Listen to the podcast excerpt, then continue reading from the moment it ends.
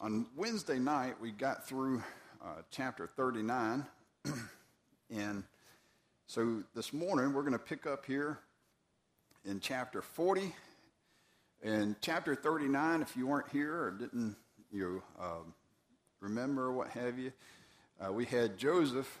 Uh, well, we started talking about Joseph again uh, and, and had picked up on how that uh, Potiphar uh, had had bought him and brought him to his house, and and he ended up working there and until some things with his wife happened, uh, as far as uh, Potiphar's wife, to where she had lied about some things, and and Potiphar ended up throwing him in jail. But last uh, on Wednesday, when we ended out the chapter, we saw that the the keeper of the prison uh, had seen that, that whatever he allowed Joseph to do, that it, that, that it prospered, it did well. Uh, not so much that, that Joseph is making a lot of money here, but yet the, the prison keeper or the keeper of the prison here was able to trust that whatever he put in Joseph's uh, charge, that, that everything was going to be, that it was all going to work out. And there wasn't going to be any problems with it. So that's important because of what we're about to read about here, uh, as far as him being in the in prison, and uh, that the keeper of the prison had you know, given him certain sections, certain things to be able to do, uh, and we'll see more about what he did uh, here in this chapter. But let us start in in the first three verses here, and it says. And it came to pass after these things that the butler and the baker of the king of Egypt offended their lord, the king of, the king of Egypt. And Pharaoh was angry with his two officers, the chief butler and the chief baker. So he put them in custody of the house, in, in custody in the house of the captain of the guard, in the prison, the place where Joseph was confined. All right, so here at the beginning, we find out. now, just in case you're, you're, you're, wondering, which I think many people uh, uh, have realized this, but some versions, instead of butler, it says cupbearer. So, butler and cupbearer are cupbearer are uh, one of the same here. It's not two different things that, what's going on here. It's just my version says butler. I think most of the uh, a lot of other versions do say cupbearer though. I think the NIV, the uh, ESV, and I know that there was one other one that I typically look at. Maybe it was RSV or something. Um, makes mention of, of it being a cupbearer. But that being said, we have these two officers, uh, or, or the chief uh, officers, the butler and the, and the baker. And it says that they offended the Pharaoh. You know, don't know what happened, but something happened here as far as uh, them offending him. Some seem to think that they might have had some kind of plans to poison him or what have you, but we don't know at all. You know, that's just all speculation there. but whatever the case may be, the Pharaoh ended up throwing them in prison. But the main thing that I'm wanting to point out here is who was it that he gave them to? The captain of the guard. Who, who was the captain of the guard? Look over in, in chapter 39 and verse 1. So in chapter 39, verse 1, it makes mention of how that Potiphar, an officer of Pharaoh, captain of the guard. Now, I don't know this for sure, and I don't know if there were several different captain of the guards. Now we do know that if this was Potiphar, then it, you know he handed him over to Potiphar, but there was somebody in between Potiphar and Joseph, because at the end, towards the end of chapter 39, we have the keeper of the prison. Now we don't have the keeper of the prison's name, but obviously it was somebody different than Potiphar because how it talks about how that in, in verse 21 of chapter 39 said, but the Lord was with Joseph and showed him mercy, and he gave him favor in the sight of the keeper of the prison. And the keeper of the prison committed to Joseph's hand all the prisoners who were in the prison. And it goes on and talks about how that you he could trust Joseph in, in whatever he did. Um, so this was obviously somebody different as far as the keeper of the prison, not Potiphar, uh, because Potiphar already knew you know, the, the aspect of what all Joseph could do and how that he, he operated in his house, you know, in his personal house here. But many think that might, what might be going on here is that Potiphar, being the captain of the guard, you know, that he's over ultimately the prison here, and he's also got someone that, that looks after the prison as if, you know, maybe Potiphar's over more than just a prison. He might be over something else as well. And so you have almost like a, a manager, in a sense, underneath him that keeps charge of the prison. But whatever the case may be, we have him, uh, well, just backing up a little bit more here. This also might explain why Potiphar, when he found out, or when his wife told him what he did, and his anger was had had you was aroused, is what it said in, in my version here in verse 19 and 39. But, um, but this might be why he just, you know, he got angry, and so he just threw him in prison, threw Joseph in prison, and which is pretty much what happened here with the Pharaoh and these two servants, as far as how that you know, Pharaoh got angry, you know, got upset with these two servants, so he just threw them in prison. And I point that out because chances are that this wasn't the first time that the Pharaoh got angry at some of the people in his court and just threw them in prison. So it might be that Potiphar had seen this, this kind of behavior as far as the Pharaoh getting mad at someone, and so he just throws them in prison for a little bit till he decides what he wants to do with them. And it might be that that's what was going on with Potiphar in just throwing Joseph in prison.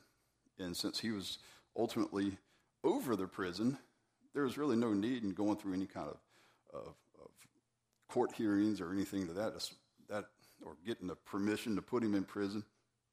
But yet, since he was over the prison, he just threw him in prison, in the same prison that he was over. But just a little bit of thought there uh, that you might not have uh, picked up on. I know I never really picked up on that until I was studying a little bit more detail here and thought it was kind of interesting and thought I'd share it with you. Right, and and that being the case makes all the more sense on why it would be Potiphar that'd be over you know, the prison as well, because he would have really had to get king's permission in order to put him in there. You know, if he wasn't over it and just, you know, let me just throw him in here. Uh, but uh, yeah, great comments. Thank you. Anything else? Anybody want to? Look at that. See, if I was standing way up here, I wouldn't be able to see her. Some of the reading that I was doing on this, uh, some people believe that where Potiphar lived at, or where the keeper, or not the keeper, the, um, the captain of the guard here lived at, was the prison. Now, just real quick, if you flip over to the end of this chapter and you read, it was in verses 14 and 15 when he's talking with the butler, and he says, But remember me when it, when it is well with you and and please show kindness to me, make mention of me, and get me out of this house. For indeed I was stolen away from the land of the Hebrews, and also I have done nothing here that should put me into the dungeon. So it could be that it was more of a, he had his house and it was in the same area, but there was another spot, obviously, for the prison. I don't know if that helps answer your question, um, but it's, it, when you look at the scripture, it does make it sound like that uh, the captain of the guard or Potiphar's house is right here at the prison as well, though. Well, let's look at verse 4. It says, And the captain of the guard charged Joseph with them, and he served them, so they were in so they were in custody for a while. Well, basically, here in, in, in verse 4, we find that uh, when uh, Pharaoh had given, had given these two to be put into prison to uh, Potiphar, if you will, and uh, and ultimately had passed it on, passed them on down through the chain, and, and they got to Joseph here, where he was in charge of the cut of, of these two. Now, I, say in charge.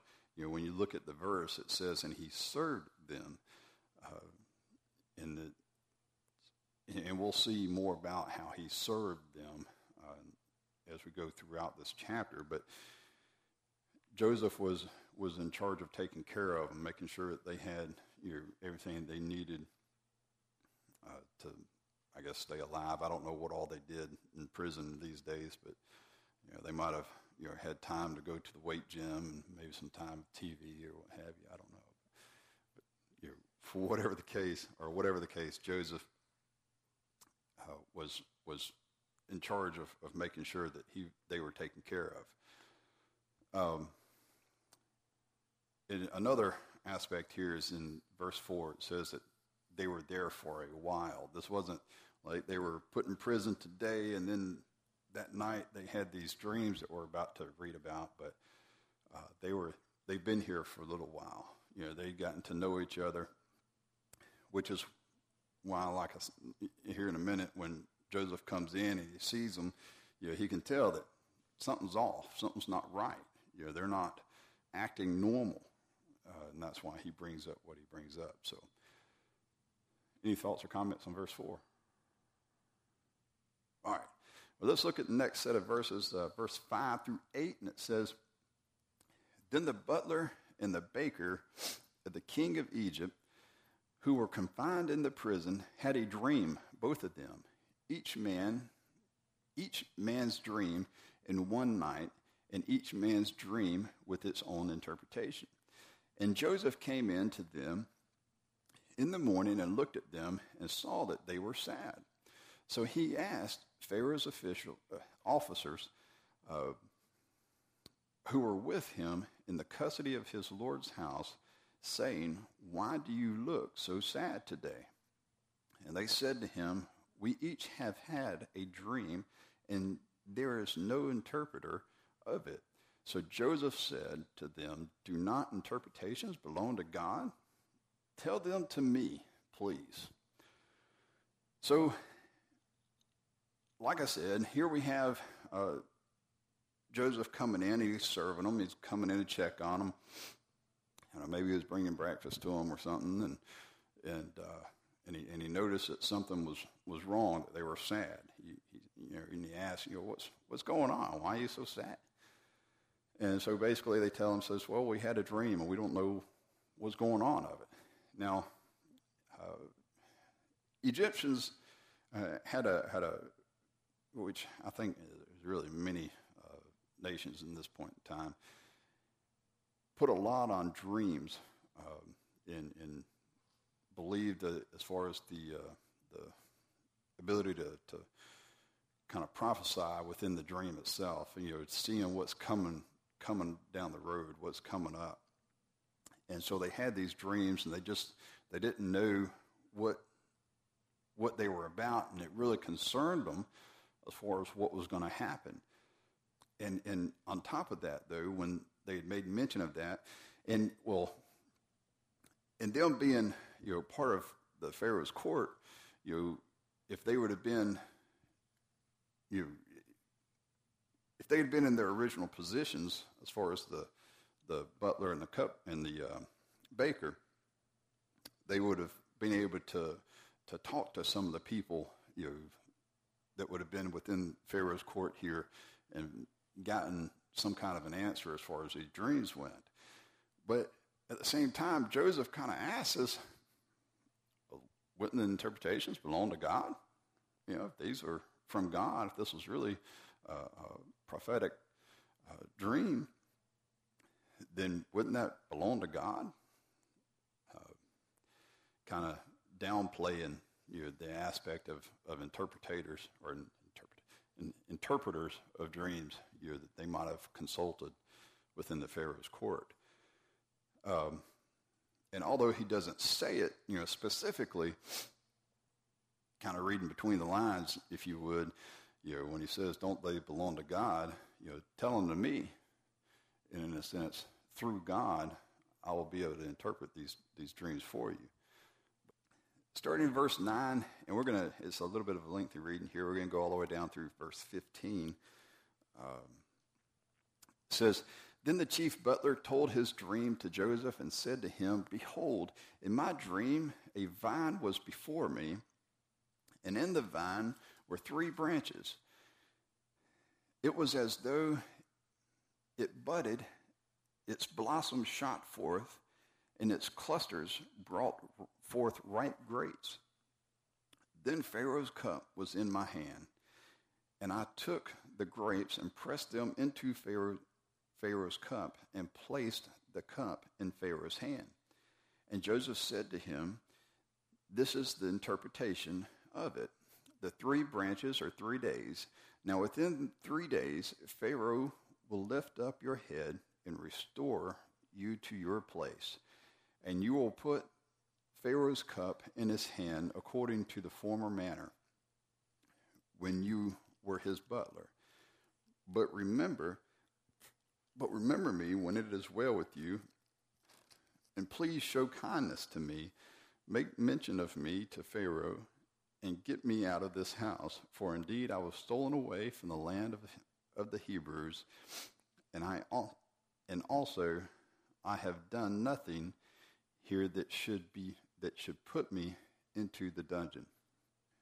Like I said, a little bit of a lengthy reading here, but you got what the dream is and what the interpretation here is, and how that he was you're going to be restored back to him.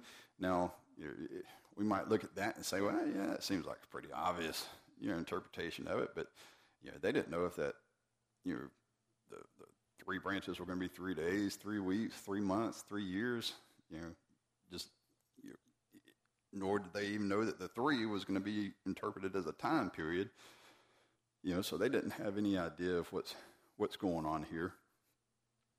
But after he, he uh, tells him what the dream means, he also asked him you know, to remember him. And one of the things that I find interesting here is how that, first of all, he makes mention of how that he was uh, stolen away from the Hebrews. You know, he didn't go into to deep description here as far as you know, showing uh, showing how much he was wronged by his brothers or anything. Saying, "Man, you know, you just wouldn't believe it. My brothers ended up selling me into the to slavery, and, and therefore here I am. And, and while I was in, in, in slavery, you know, within Potiphar's house here, his wife, man, she was just, she treated me wrong, lied to me, and now I'm here. You know, he, didn't go into all of that in either one of the situations here. You know, in verse 15, he makes mention of how he's done nothing uh, that, that he should be put into this dungeon or this prison. Um, here, but yet he doesn't go into the many different aspects here. He just kind of keeps it in general and kind of vague, if you would, uh, not really showing a whole lot of hatred to anything. He just basically sees it as an opportunity to, hey, you know, make mention of Pharaoh for me, so maybe I can get out of here and go home, in a sense. All right, well, let's look at the next set here so we don't get too lost on what Jeremy's saying here, you know, in case you you don't know what the the dream of the baker here is, says, when the chief baker saw that the interpretation was good, he said to Joseph, I also was in my dream, and there were three white baskets on my head. In the uppermost basket were all kinds of baked goods for Pharaoh. And the birds ate them out of the basket of my head on my head. So Joseph answered and said, this is the interpretation of it. The three baskets are three days. Within three days, Pharaoh will lift off, lift off your head from you and hang you on a tree, and the birds will eat your flesh from you. As Jeremy was saying here, uh, I, know, I can almost you picture it in my head in a sense. You kind of, yeah, a little backwards from what Jeremy was saying, but I can almost picture it in my head. The baker sitting there, and you know, he's kind of worried about it, you know. And so he hears this interpretation of the butler's dream. He's like, man, this might not be so bad after all. Let, me tell you what mine's all about, you know, because, I mean, it says when the baker saw the interpretation was good, you know, he, it was almost like he was excited to talk about it now. Yeah, that is a good, good way to think of it. Uh, but yeah, so obviously it, it wasn't going to work out too good for the baker here. But I also think it's important. I mean, if this was the case for the baker, here, you go. I'm going to ask some questions now. Uh, if this was the interpretation of the baker, what would it matter if the baker actually had a dream? What, since you, because the cupbearer or the butler had his dream, he was going to be back with the Pharaoh. And you know, so and so Joseph takes the opportunity and says, "Hey, when you get back to the Pharaoh, you know, make mention of me. You know, t- say a good word for me in a sense, so that maybe I can get out of here." Since the baker obviously wasn't going to be going back to Pharaoh in a good sense, you know, not to mention knowing what was going to happen, you wouldn't want to say to him, "Hey, when you see Pharaoh, will you make mention of?" you know, but since the baker wasn't going to survive this and be put back into into his original position, right, right, and that and that's kind of more the aspect that I, that I was. But you, what you were getting on, and, and I'm going to talk about that in a minute. But um, but exactly, I, and I feel like that's exactly why the baker had this dream. Why they were right there together, and they both heard the interpretations of the dreams, because when the butler gets back into play and he's up there, especially in the next chapter when we read about Pharaoh having dreams and needing someone to be able to answer the dreams, he can look back and say, Well, look, you know, I had a dream, and exactly what he said came true. The baker had a dream, and exactly what he said came true. You know, it, wasn't just like he said, a fluke thing. He didn't just guess this up and be like, yeah, I hope I'm right on this, you know. But no, this was you know, two instances, uh, two dreams uh, where both of them came true is what we'll see in a minute.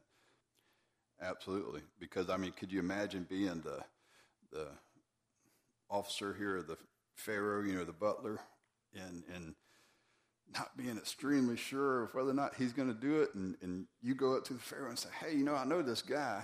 And then he ends up, man, I don't know what that is. Oh, well, I'm tired of you. Go back to prison or, you know, let, us treat you like the baker, you know. Um, but, but exactly, so it gives him more confidence and more knowledge of, as far as what, what's going to happen here or, or more confidence in being able to present him to Pharaoh when the time comes. And through all of this, it shows that, like we were talking about, that God is with him you know, God was the one that ultimately gave him the interpretation of these dreams. But to Janice's point, and not that I have good answers here or anything, uh, could you imagine, though, being the baker in this standpoint? You know, here you are, you, know, you hear the butler's dream, you hear the interpretation of it, and I, I can only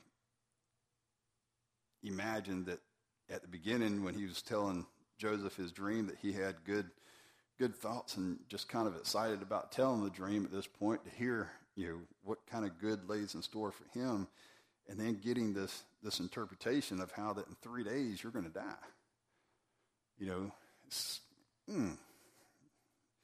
wonder if he started planning a, an escape or anything at this point in time you know i mean I, I just couldn't imagine getting news like that you know and and what have you But just food for thought there. Right? So, I mean, good thoughts. Yeah, I mean, it, it does make you wonder what, what does happen here. Kind of like in a couple of chapters ago. What was it that, uh, that, that uh, the second brother's name, but uh, Judah's second son, um, you know, how that he was, or no, the first son, uh, how that he was evil and the Lord just killed him. Yeah, just here. What happened? right. but uh, so we can make sure we finish up this chapter. Let's look at the last few verses of this chapter here. It says, "Now it came to pass on the third day, which was Pharaoh's birthday, that he made a feast for all his servants, and he lifted up the head of the chief butler and the and of the chief baker among his servants. Then he restored the chief butler to his butlership again, and he placed the cup in Pharaoh's hand. But he hanged the chief baker as Joseph had interpreted uh, to them. Yet the chief butler did not remember Joseph, but forgot him. All right.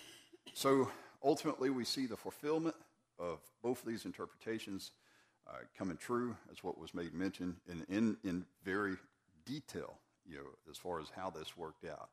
You know, how the, the, the chief butler here had actually restored the cup into Pharaoh's hand again, and how that uh, the baker here was hung and, and the birds picked the flesh off of him uh, as he was sitting out there.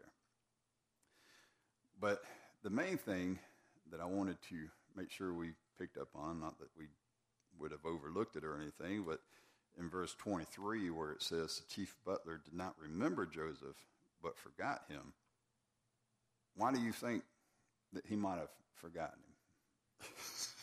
so so much excitement that he, he and, and just that he wasn't the baker or, or in that he was back in his original position again. Absolutely. Absolutely. And, and it could be either, and it could be a combination of both. It really could. Um, and it could be more of a, of a pers- purposeful uh, forget, forgetness. You know, it seems to me that it would be hard to, to truly forget completely to not say anything whenever you've got that cup in your hand, you're taking it to the Pharaoh and, and you're thinking you're to not think about that dream. But, but I think it's kind of you're right along the same lines as you know, all it said that they offended him at the beginning of the chapter. You know, I mean, we don't know what kind of offense this was, but absolutely, absolutely, and we'll see in the next chapter that you know, two years will will pass by before anything is said about it. But at, well, absolutely, kind of go with Mike's uh, thought here. You know, it, it was we're still working on God's time you know, not, not Joseph's time. But our time is up, so I'm going to have to stop there. Thank you very much.